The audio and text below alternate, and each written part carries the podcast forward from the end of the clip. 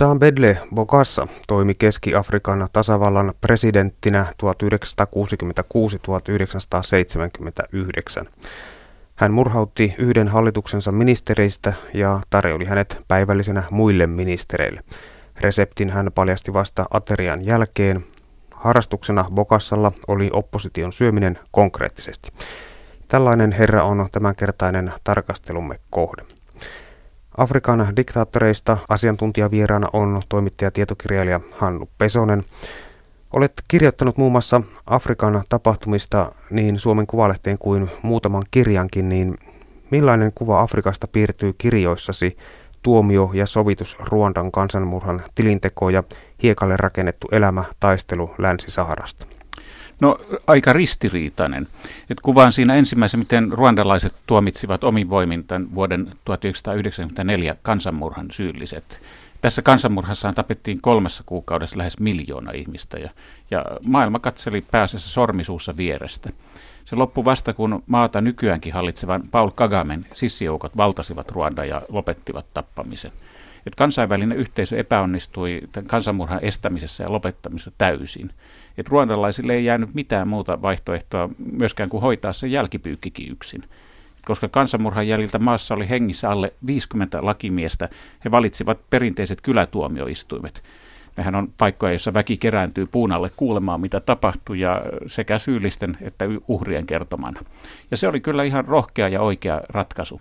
Kansainväliset tuomioistuimet olisi jauhaneet näitä päätöksiä vuosikymmeniä, ja samaan aikaan nämä haavat olisi pysyneet auki – kylätuomioistuimet ei silti kärjistyneet tällaiseksi lynkkausistunnoiksi, jossa haetaan kostoa, vaan enemmänkin ne oli Etelä-Afrikan totuuskomission kaltaisia paikkoja, joissa pyrittiin selvittämään, mitä tapahtui, ja jaettiin armahduksia ja anteeksiantoa, katumusta ja tietoa vastaan. Ne tilaisuudet, joita seurasin paikan päällä, olivat hyvin arvokkaita ja hillittyjä. Ne olivat vahvoja kokemuksia. Se pelasti sovintotyön ja se osoitti, että Afrikasta kyllä löytyy kykyä ratkaista omia ongelmia vaikeissakin paikoissa. No millainen tarina tähän kirjaan hiekalle rakennettu elämä taistelu Länsi-Saharasta liittyy? Länsi-Sahara taas on Afrikan viimeinen siirtomaa ja suurinta osaa sen alueesta miehittää toinen afrikkalainen valtio. Se kertoo, miten helposti itse siirtomaaksi alistettu maa omaksuu siirtomaa valloittaja osan, kunhan vaan tilaisuus tarjoutuu. Marokko oli Ranskan siirtomaa ja itsenäistyi parikymmentä vuotta ennen kuin Espanja luopui omista Afrikan siirtomaistaan. Siinä Marokko näki tilaisuutensa, väitti, että sen vieressä sijainnut Länsi-Sahara kuului historiallisesti sille ja miehitti siitä suurimman osa. YK ja kansainvälinen oikeus ovat todenneet jo vuosikymmenien ajan, että väitteellä ei ole mitään perusteita ja miehitys on laito, mutta siellä se vaan yhä jatkuu. Puoli miljoonaa ihmistä istuu hiekalla ja odottaa.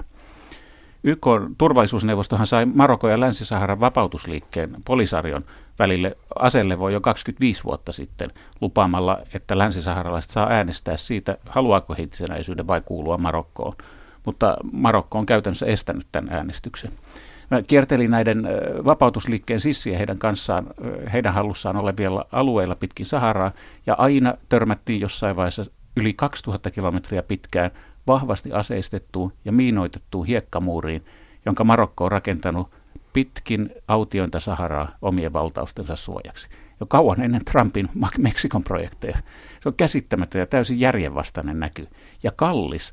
Sen rakentamista ja ylläpitoa EU ja siis mekin ollaan maksettu aika lailla, koska Marokolle ohjattu EU-aluetuki on vapauttanut sen syytämään varoja tähän urakkaan. Miljoonia euroja joka vuosi. Mielenkiintoinen, mielenkiintoinen kulma tähän asiaan. No sitten tämänkertaiseen diktaattoriin. Hän on 13 apostoli, eli Keski-Afrikan tasavallan kenraali Jean Bedle Bogassa. Perengon hirviöksikin kutsuttu. Hän on yksi kaikkien aikojen brutaaleimmista hirmuhallitsijoista, joille muiden maanosien on vaikea tarjota häiriintyneisyyden jalolla saralla vastusta. Onko arvioni oikea? No kyllä ainakin tällä niin sanotulla nykyajalla. Et maailmanhistoriahan on täynnä mielipuolisia hallitsijoita, mutta kuinka paljon esimerkiksi Rooma-aikojen Nerojen ja Kaligulien tai Hunnien Attiloiden hirmuteosta on poliittista syystä paisuteltua legendaa, sitä on vaikea mitata, koska luotettavat kirjalliset lähteet puuttuu. Monet Rooma-historiaitsijat kirjoittivat ihan omista vaikuttimista ja tulkitsivat totuutta hyvin tarkoituksenmukaisesti eli varsin vapaasti. Mutta Bokassa kyllä esitti tämän oman hirmuhallitsijan osansa tavalla, joka on dokumentoitu lähes kiistattomasti. Tietysti hänestäkin on kerrottu valtavasti kauhujuttuja, joilla on totuuden kanssa aika vähän tekemistä, mutta se, mikä täytyy sanoa, että monista hirmuhallitsijoista löytyy aina jotain, jonkinlaisia inhimillisiä ja hyviä piirteitä, mutta Bokassasta on kyllä erittäin vaikea löytää mitään sellaista. Jean Bedle Bokassa syntyi vuonna 1921 Ranskan päiväntasajan Afrikassa. Hänen isänsä oli heimopäällikkö, joka tapettiin yhteenotossa, kun Jean oli kuusi-vuotias. Hänen äitinsä teki itsemurhan pian tämän jälkeen ja Bokassa kävi sitten katolisen lähetyssaarnaajien kouluissa.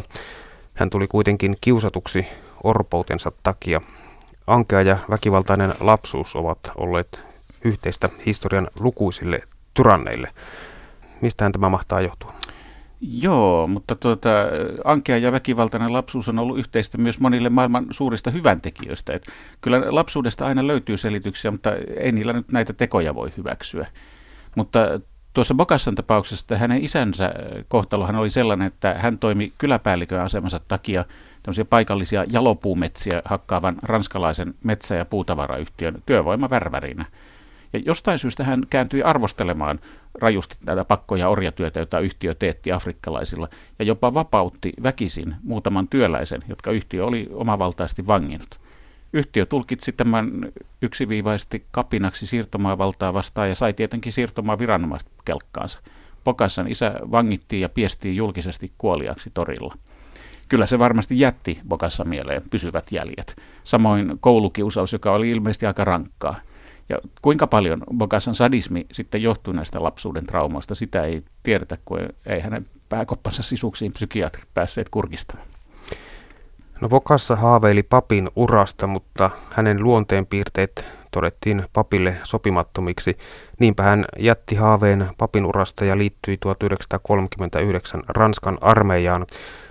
Taisteltuaan monissa konflikteissa, muun muassa toisessa maailmansodassa Euroopan rintamilla, Bokassa palasi johtamaan itsenäisyyteen kotimaansa armeijaa. Kuten kolmannen maailman sotilaspomoilla oli tapana, Bokassa kaappasi ennen pitkää Ranskan tukemana vallan kommunistiseen Kiinaan suuntautuneelta serkultaan Dakolta. Edeltäjänsä tapaan uusi johtaja kuitenkin vannoi porvarisluokan tuhoa. Noin yleisellä tasolla Afrikassa taisi olla aika tyypillistä, että kun siirtomaa isännät vetäytyivät Afrikasta, vallan ottivat armeijan härskeimmät ja juonikkaimmat tyypit ja jälki oli sen mukaista. No juu, heitähän usein suorastaan usutettiin toimimaan näin. Et jos ajatellaan Afrikan itsenäistyneitä valtioita, niin valtaosa niiden hallinnosta pyöri alkuun pääasiassa siirtomaavaltojen palveluksessa olleiden virkamiesten ja sotilaiden ja poliisien varassa. Moni heistä oli ollut oman edun tavoittelijoita, jotka oli isäntiensä renkeinä tehneet paljon juuri niistä julmuuksista, joista siirtomaavaltoja syytettiin.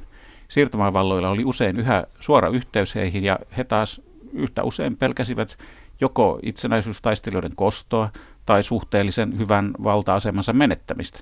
Kun vastapainona tällaiselle henkilökohtaiselle katastrofille oli omakätinen ylennys kersantista kenraaliksi, niin kyllä houkutus oli aika kova. Varsinkin kun tiesi, että selkänojaa tulisi entisiltä isänniltä, tietysti korvausta vastaan. Eivätkö entiset siirtomaisännät osanneet huomioida, millainen riesa ja uhka nämä entiset kenraalit ja everstit maan kansalaisille olivat, vai eivätkö he välittäneet? No jos ajatellaan, että nämä Euroopan maat, Englanti, Ranska, Belgia, Portugali, vähän Espanjakin, olivat siihen asti pyrkineet repimään irti hallitsemista alueista ja niiden asukkaiden selkänahasta ihan kaiken hyödyn, minkä irti saivat ja tukahduttaneet tylysti kaiken vastarinnan, niin – niin kuinka se nyt olisivat yhtäkkiä muuttuneet näiden samojen kurittamiensa afrikkalaisten ihmisoikeuksien ylimiksi puolustajiksi. Pikemminkin tuolla vallitsi eräänlainen loukatun ylpeyden sävyttämä kostomentaliteetti, että siitä saavat, kun menivät röyhkeästi itsenäistymään. Kärsikööt nyt seuraukset. Ja kun näitä koheltavia ja kovakätisiä operettikenraaleja sitten nousi valtaan, voitiin tietenkin väittää, että miten paljon viisaampi ja armollisempi ja hyödyllisempi siirtomaavalta oli ollut. No hyötyivätkö vanhat siirtomaisenät siitä jotain, että nimenomaan hirmuhallitsijat olivat vallassa?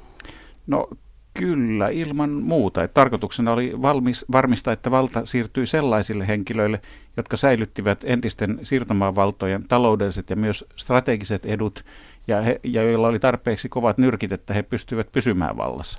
Siinä kyllä sitten piti ummistaa silmiä aika lailla näin, näin valittujen liittolaisten teoilta. Ja ihan yhtä lailla vastavuoroisesti useita demokratiaan ja oman maan kehittämiseen pyrkiviä afrikkalaisjohtajia pantiin surutta päiviltä, koska nämä heidän mainiot pyrkimyksensä vaaransivat taas länsimaiden edut. Näin kävi aika samoihin aikoihin Bokassa valtaan nousun kanssa Kongon Patrice Lumumballe, jonka listimisen järjestivät Yhdysvaltain keskustiedustelupalvelu CIA ja entinen siirtomaisäntä Belgia ja monelle muulle ihan samalla tavalla. Menestys nousi yksinkertaiseksi mainitulle ja syvästi Napoleonia ihaileille Bokassalle hetki hetkeltä enemmän päähän ja vuonna 1972 hän nimitti itsensä sotamarsalkaksi ja elinikäiseksi presidentiksi, mutta tämä oli vasta alkua. Seuraavien vuosien kuluessa Bokassa liiskasi demokratian viimeisetkin rippeet kantansa alle ja korvasi kansanvallan irvokkaalla neptonismilla eli sukulaisten suosimisella. Toimittaja tietokirjailija Hannu Pesonen, tämä sukulaisten suosiminen taisi olla aika yleinen toimintamalli niin Afrikassa kuin muuallakin, kun oltiin matkalla kohti diktatuuria. Kyllä, että yhteiskunnassa, jossa oikeusvaltion periaate tai sosiaaliturva ei toimi ja jossa on runsaasti keskenään kilpailevia kulttuuria ja alueellisia voimaryhmittymiä, niin kyllä oma suku on varmasti varmin turvavakuutus. Ja Afrikassa, joka on pirstaleinen kokonaisuus, ja Afrikan maissa, jotka, niis, jotka nekin ovat pirstaleisia kokonaisuuksia usein, suvulla, kylällä ja laajemmin heimolla on aina ollut vahva asema suojaverkkona. Mutta niinhän se on kyllä ollut meilläkin. On hyvä muistaa, että jokainen despotti tarvitsee kuitenkin joukon säälimättömiä ihmisiä toteuttamaan käskyt. He ovat ihmisiä, jotka haluavat päästä jakamaan valtaa ja nauttimaan saalista.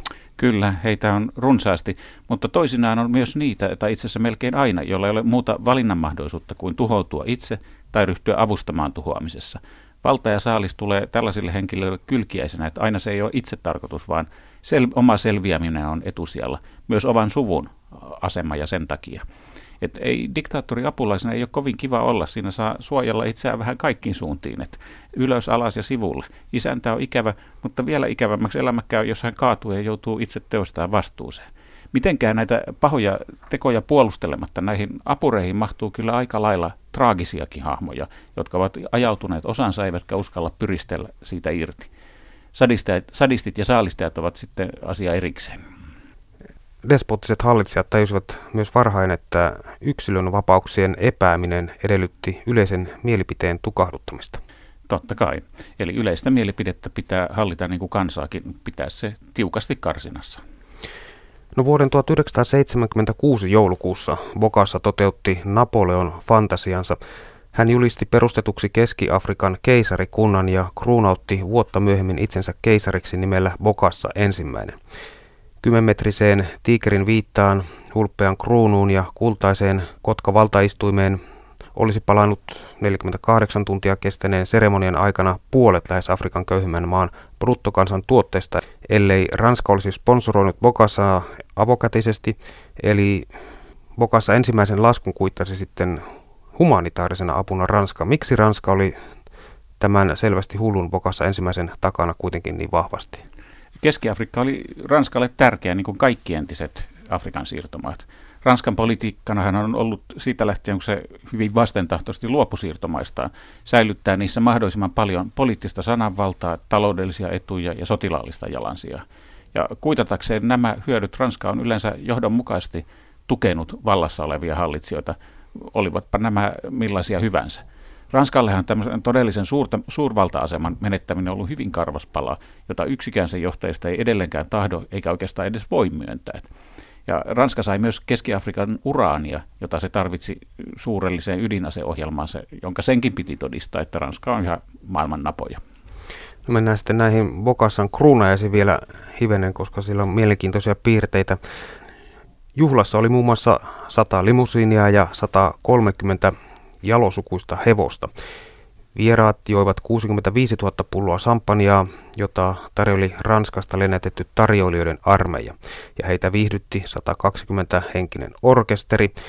Parisilainen jalokivi Seppä valmisti Bokassalle kruunun, joka oli kuorutettu timanteilla, ja Bokassa itse istui jopa kahteen leopardiviittaan sonnustautuneena valtavalla täyttä kultaa olevalla valtaistuimella ja kaikki tämä tapahtui vuonna 1977, eli ei niinkään kauan sitten.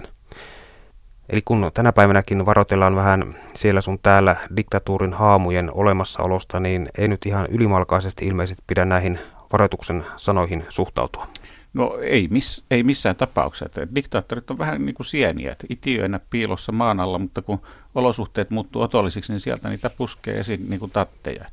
Aivan varmasti nousisi meilläkin, ellei olisi rakenteita, jotka estä, estävät tämän ja, ja rakenteita, joita puolustetaan koko ajan valppaasti. Ajatellaan nyt, miten Kekkoselki annettiin nykykriteereihin verrattuna käsittämätön määrä valtaa, eikä hän sitä suinkaan torjunut. Samoin Mannerheimille sodan aikana. Ja kyllä tämän päivän niin vähäisemmätkin valtiomiehet kokeilevat tavan takaa hyväksyttävän valtansa rajoja tietoisesti tai vahingossa tyhmyyttä. Bokassa muuten perusteli tuota keisariuttaan sillä, että näin hän tekee Keski-Afrikan tunnetummaksi ja saa sen erottumaan muista Afrikan maista, ja ihan varmasti saikin. Se aiheutti käsittämättömän laajaa hallaa muulle Afrikalle, jossa mitä tahansa kehityspyrkimyksiä pystyttiin sen jälkeen kuittailemaan tällä hölmöydellä. Et esimerkiksi Etelä-Afrikan valkoinen rotuerotteluhallinto käytti sitä jatkuvasti esimerkkinä siitä, mi- mihin kaaukseen päädytään, jos mustat vaan saa vallan. Sellainen yksityiskohta näistä keisarin kruunajasista, että keisaruuspuheiden ja puuhien keskellä hän sitten kääntyi yksi kaksi yllättäen islamin uskoon. Mikä tarina tähän liittyy? No siihen liittyy se tarina, että äh, Libyan Muammar Gaddafi oli hyvin aktiivinen äh, Afrikan maiden, äh, Afrikan maiden saalista, eli hän halusi heitä leiriinsä kohti omaa unelmaansa, kohti tämmöistä yhtenäistä, yhtenäistä Afrikkaa, jota hän johtasi, johti. Ja, ja tuota, mm, Bokassa yksinkertaisesti haistoi tässä tilaisuuden tehdä rahaa, eli saada Libyan ja Gaddafin luovuttamaan öljyvaroistaan Bokassalle kohtuullisen suuren summan. Että tällainen keisariksi tulokin on kallista puuhaa ja vaikka se Ranska maksokin, niin kyllä siitä kustannuksia koituu jatkossa. Mutta sitten Bokassa tuli toisiin ajatuksiin, nimittäin tässä oli käytännön syitä, että tästä Gaddafin avusta ei hienosti sanottuna materialisoitunut mitään. Eli Gaddafi ei vielä hellittänyt kukkaronyöriä. Ja toisekseen Bokassan kruunajaista oli määrä järjestää pääkaupungin Bangin loistavassa katedraalissa ja eihän siellä katolisessa katedraalissa olisi muslimia keisariksi kruunattu. Yle puhe. Bokassan näkökanta sananvapauteen oli selvä. Näkökantaansa Bokassa alleviivasi kerran lehdistötilaisuudessa hakkaamalla toimittajan kuuliaiseksi hallitsijasauvansa raskaalla päällä. Bokassan aikana mikään ei muuttunut oikeastaan hyvään suuntaan. Noin kaksi kertaa Suomen kokoisen maan kolme miljoonainen väestö, niin sen ahdinko vain kasvoi. Toimittaja tietokirjailija Hannu Pesonen, millaisissa kantemissa noin yleensä sananvapaus on Afrikassa tällä hetkellä? No kyllä paljon paremmassa kuin ehkä koskaan. Tietysti esimerkkejä löytyy laidasta laitaan. Esimerkiksi Eritreassa sananvapauden tila on surkea, eikä se ole paljon parempi jossain päivän tasajan Gineassa tai Svasimaassakaan. Että, mutta kun katsoo näitä mantereen isompia merkittäviä maita, niin tilanne on aika hyvä. Ja siltä tuntuu, kun seuraa myös esimerkiksi afrikkalaisten nettijulkaisujen uutisia ja keskusteluja.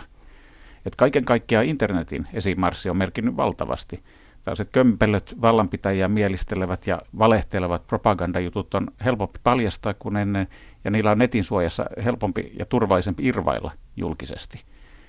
Kriittinen vallanpitäjien ruotiminen ja uskallus nousta puolustamaan omaa mielipidettään kadulla ja torilla, kyllä ne on kasvaneet aika paljon. Ja se toimii minun mielestäni myös kahteen suuntaan, että valtiovallan halu tai uskallus käyttää heti raaka-asevoimaa tai mielivaltaisia vangitsemisia mielenosoittajien tai poliittisten vastustajien nujertamiseen niin kuin ennen, niin se on kyllä selvästi jäähtynyt. Onko Afrikassa viime vuosina menty hyvään vai huonoon suuntaan sananvapauden saralla? Kyllä, ehdottomasti parempaan. Jopa niin paljon, että kyllä minusta sananvapaus on tänään paljon suuremmassa vaarassa esimerkiksi Venäjällä kuin keskiverto afrikkalaisessa maassa. Mutta pelkkä sananvapaus, eihän se välttämättä tarkoita tiedonvälityksen tason parantamista ollenkaan. Et ennen oli se yksi valtion tuuttia lehti, josta jokainen tajusi, että tuohan nyt on silkkaa roskaa, kunhan kehuvat itseään. Mutta nyt näitä outoja väitteitä suoltavia tuutteja on kymmeniä, eikä niistä kukaan ota oikein selvää. Ei ainakaan sillä koulu- ja tietopohjalla, mitä esimerkiksi Bokassan ke- kotimaan Keski-Afrikan tasavallan takamailla on, tai monella muullakaan syrjäseudulla. Keski-Afrikassa on valinnut käytännössä sisällissota vuodesta 2013 lähtien. Et, et silloin pohjoisesta tulleet muslimiasejoukot kaappas vallan, heidät sitten häädettiin vajaan vuoden kuluttua takaisin alueille kristittyjen perustamia omien pyssymieskaartien avulla. Ja näiden molempien toiminta oli täynnä silmitöntä siviilien tappamista. Siitä lähtien vallinnut semmoinen sekava välitila, joka vähän väliä roihahtaa huolimatta Keski-Afrikkaan lähetetystä YK-joukoista. Ja vaikka maassa on ensi kertaa rehellisillä vaaleilla valittu johto, se on vielä aika heikko, eikä sillä ole omaa toimivaa armeijaa, millä panna pyssymiehet kuriin. Ja tähän pitkään alustukseen liittyy se, että kun loppusyksystä, viime loppusyksystä vierailin siellä raportoimassa sotatilanteesta ja sen ratkaisuyrityksestä, niin paikallisten lehtien uutiset oli kyllä erittäin vapaita, suorastaan runollisen vapaita.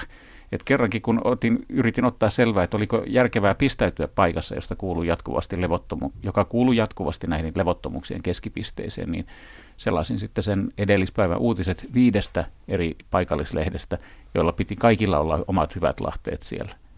No mutta niitä kun rinnakkain luki, niin sieltähän ponnahti esiin samoista asioista viisi aivan erilaista totuutta, eikä välttämättä yksikään niistä kertonut sitä, mitä todella tapahtui. Ja samoin kun tapasin näiden molempien tärkeimpien pys- asejoukkojen pyssymiehiä, niin päällimmäiseksi tuli tunne, että hekin elivät näiden sananvapauden nimissä levitettäviä huhuja armoilla, ja monet niistä kyllä lietsoi enemmän vihaa ja epäluuloa kuin edisti sovintoa ja neuvotteluja. Millainen on niin kuin tuolla Afrikan mantereella keskimäärin ihmisten koulutustaso, että miten he pystyvät niin kuin itse arvioimaan sitä tietoa, että kuinka relevanttia se on? Mä voisin tässäkin käyttää tätä Keski-Afrikkaa ja tätä ihan tämänhetkistä tilannetta esimerkkinä, että, että juuri, juuri tällaisessa Keski-Afrikan kaltaisessa paikassa on hyvin helppo saada ihmiset uskomaan mitä tahansa, jos tarinansa kertoo vaan vakuuttavasti ja isoon ääneen. Että siellä on lukutaitoprosentti maailman alhaisimpia ja suuri osa koulusta on sisällissodan aikana ryöstetty ja tuhottu ja otettu milloin minkäkin joukon tukikohdaksi. Siihen on ihan käytännön syitä, että kouluthan on rakennettu yleensä keskelle kylää ja usein mäen päälle – ettei ne huku trooppisiin rankkasateisiin. Ne on ollut hyviä asemia sotilaille. Suuri osa lapsista on menettänyt kaksi, kolme tai kohta neljäkin kouluvuotta. Eihän se hyvää tee. Ja koulunkäynti on muuten tuollaisissa oloissa asia, jota lapset kaipaavat ja arvostavat varmaan ihan eri tavalla kuin meillä. Ja tapasin erään pojani, joka oli kadottanut vanhempansa, kun sissit valtasivat ja ryöstivät hänen kylänsä, niin hän piilotteli viidakossa, mutta hiipi aina aamuisin sen reunaan katsomaan, että olisiko koulu ehkä sittenkin taas, taas auki. Ja Suomihan on tuolla muuten tärkeimpiä avunantajia Keski-Afrikan kouluille. Se on kirkon ulkomaanavun ohjelma, joka on koko sodan ajan korjannut ja avannut näitä tuhottuja kouluja, varmaan nyt jo parisataa. Ja sen ansiosta kymmenet tuhannet lapset on päässyt takaisin pulpetin ääreen. Ja se on kyllä äärimmäisen tärkeää, että tuonne jokapäiväinen kouluun meno, se luo turvallisuuden tunnetta ja antaa tietoa ja estää juuri tuollaisia uusia bokassoja – uskottelemasta ihmisille, että he ovat pelastuskansalleen. No palataan sitten tähän Bokassaan. Monet valtiot pitivät Bokassaa hulluna ja vierastivat tätä kuin ruttoa, mutta esimerkiksi juuri tuolloin keisarin kruunajaisten aikaan, niin juhlavieraiden joukossa oli kuitenkin Italian ja Länsi-Saksan suurlähettiläät ja he eivät tienneet, että Bokassa oli valikoinut paikallisesta vankilasta 12 teurastettavaa vankia, jotka tarjoiltiin sitten vieraille paahtopaistina.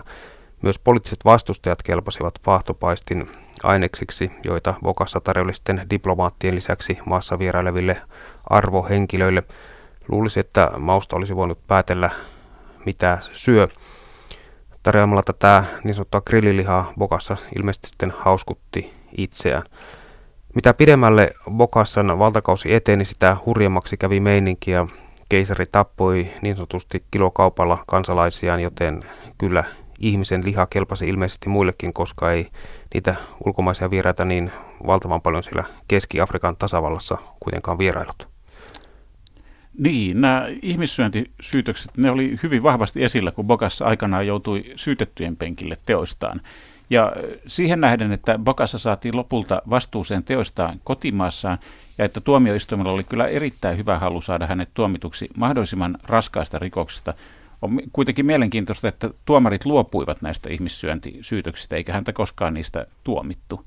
Muodollisesti oikeus päätti, että ihmissyöntisyytöksiä ei voi käsitellä, koska ne olivat jo vanhentuneita rikoksia, mutta kyllä pääsyy oli, että niistä oli mahdoton saada luotettavia todisteita ja Sitten toisaalta juuttuminen tähän asiaan olisi voinut haitata muita, muuta syytetodistelua, josta oli paljon enemmän ja uskottavampaa näyttöä, joka oli kyllä ihan riittävän karmeata, jotta Bokassa saataisiin tilille teostaan.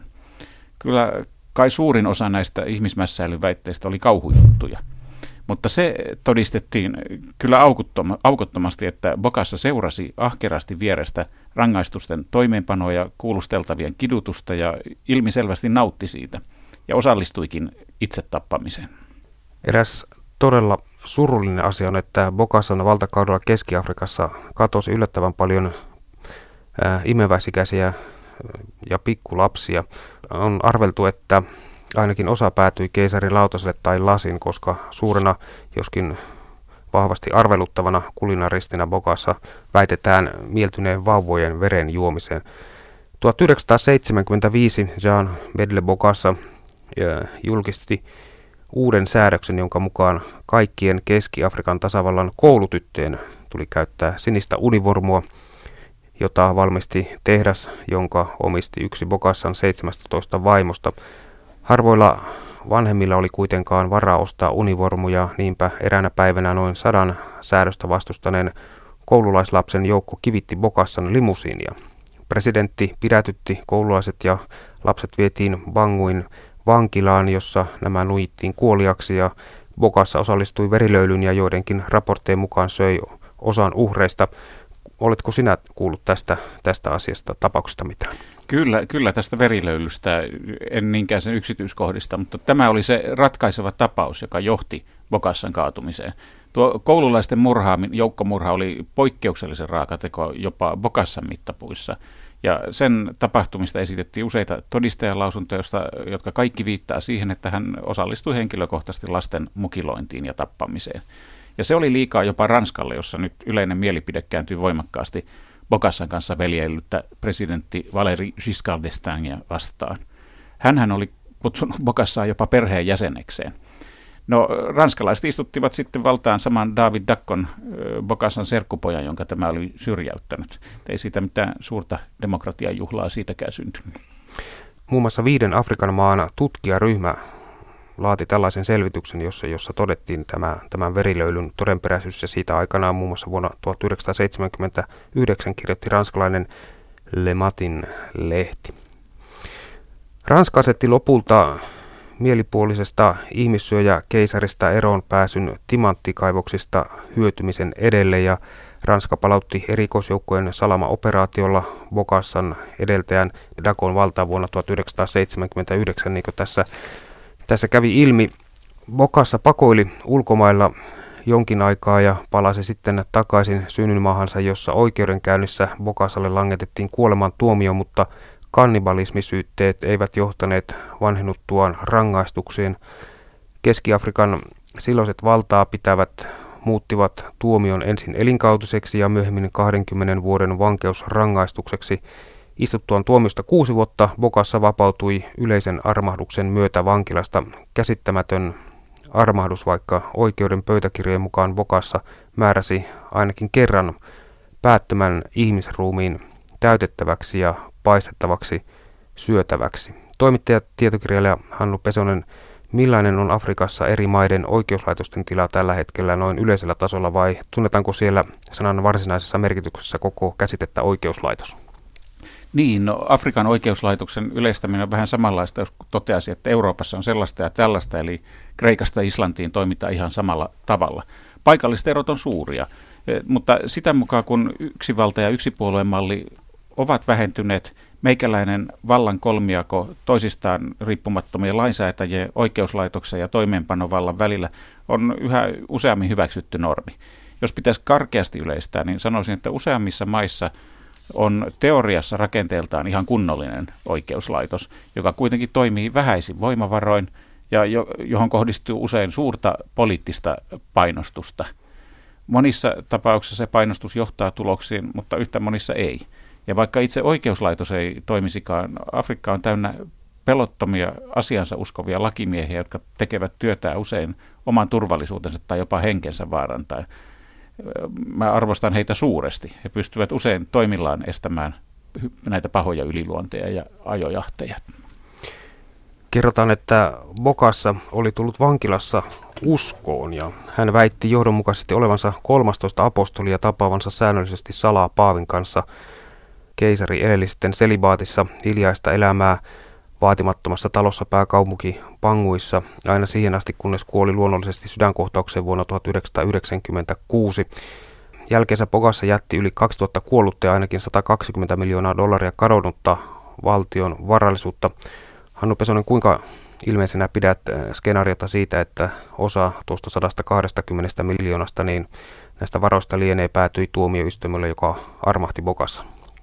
Jos ajatellaan sitä, että Keski-Afrikan tasavalta on koko itsenäisyytensä ajan ollut Afrikan huonoimmin hallittuja ja korruptoiduimpia valtioita ja köyhimpiä, vaikka periaatteessa sen luonnonrikkauksilla olisi jo nostettu tuollainen viiden miljoonan kokoinen, siis periaatteessa Suomen kokoinen maa 50 vuodessa jo aika vauraaksi. Ajatellaan, että esimerkiksi Singapore oli suunnilleen yhtä köyhä ja yhtä vähän kehittynyt kuin Keski-Afrikka itsenäistyessään. Et on ihan ilmeistä, että lähes jokaisesta viranomaisratkaisusta, oli se sitten oikeuden päätös tai kaivosoikeuksien myöntäminen tai virkanimitys, on maksettu jollekin jotakin, ainakin jos on pyydetty. Suuri osa valtionhallinnossa liikkuneista rahoista ei kyllä ole mennyt sinne, minne niiden olisi pitänyt mennä. Ja se kyllä näkyy, että kyllä Keski-Afrikan tasavalta on tänäänkin varmasti Afrikan mittapuissakin äärimmäisen vähän kehittynyttä ja köyhää seutua asfaltti loppuu, sähkö loppuu, puhelinverkko katkeaa. Mulle tuli siellä sellainen tunne, että mä olin yhtäkkiä syöksähtänyt ajassa taaksepäin 30 vuotta sellaiseen aikaan ja paikkaan, johon en halunnut mennä takaisin. Joihinkin noihin ensimmäisiin Afrikan matkoihin, niin niihin masentaviin afrikkalaisiin kokemuksiin, jonka mä toivon kadonneen, jotka usein onkin kadonnut.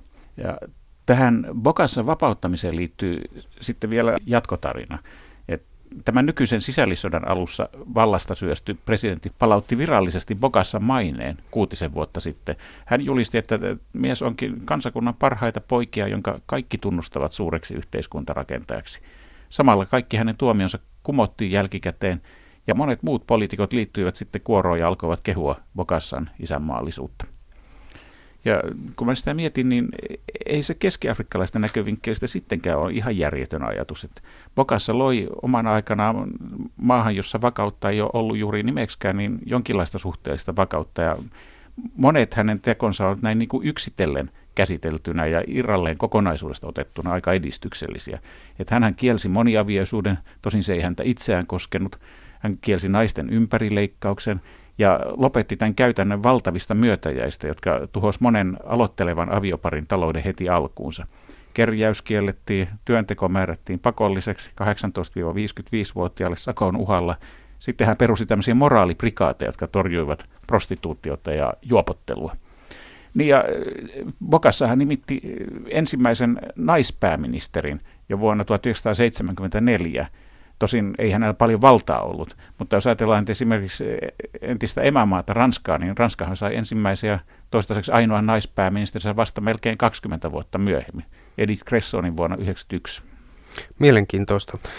Taitaa kuitenkin tämä korruptio olla aikamoinen ongelma Afrikassa noin kaiken kaikkiaan nykyäänkin.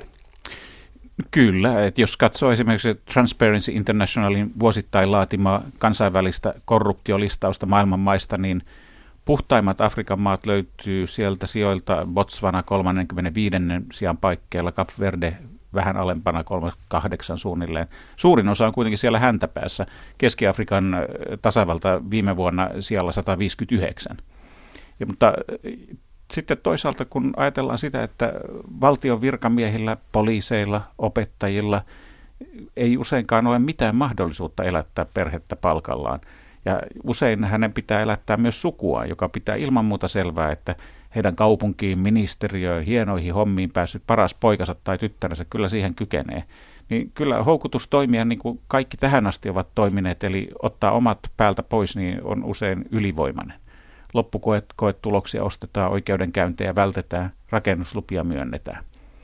Ja Joskus tällainen kaiken kattava lahjontajärjestelmä voi toimia melkein kuin epävirallisena, mutta kaikkien laskelmissaan huomioon ottamana verotuksena. Et niin kuin muistan Mobutu, Mobutu Sese Sekon Zairessa, eli nykyisessä Kongon demokraattisessa tasavallassa 1980-luvun lopulla. Se oli kyllä suurimpia varkaiden paratiiseja, joita olen nähnyt, että siellä oli kehitetty semmoinen hieno kiertoilmaisu lahjuksen antamiselle ja ottamiselle, improvisointi. Mitä tahansa saattoi improvisoida ja se kuulosti kauniilta ja hyväksyttävältä. Mutta kyllä tuollainen improvisointi on suurimpia talous- ja yhteiskuntakehityksen jarruja.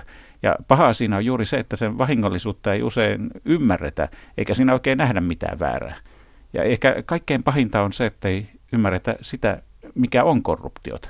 Mutta siinähän meillä on itse kullakin vielä vähän oppimista.